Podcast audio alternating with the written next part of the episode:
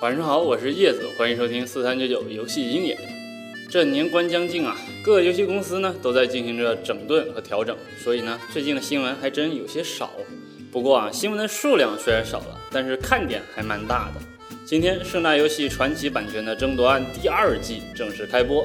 盛大游戏以运营和宣传涉嫌侵犯《热血传奇》知识产权的游戏公司、渠道和投放媒体为对象，群发两百封侵权警告公函，涉及到目前市场上多达六十款传奇类手游。这应该是自二零一五年初之后啊，盛大游戏的第二次大规模维权行动了。根据业内人士认为，这将是国内第一个由行政机关介入的游戏维权案例，非常有示范作用和现实意义。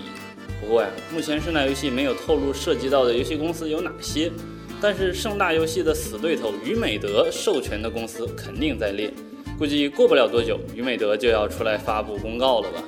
去年咱们见证了这两家游戏的撕逼愈演愈乐，就在大家以为盛大游戏要完的时候啊，世纪华通适时放出了盛大游戏财报情况，告诉了我们传奇 IP 的价值。盛大靠着这一个 IP，就在2016年赚了十多亿，怪不得盛大拼死也要把这个 IP 拿在手里呢。2017年估计这部戏更加精彩啊！那么盛大加油啊！好了，以上就是今天的全部语音内容了。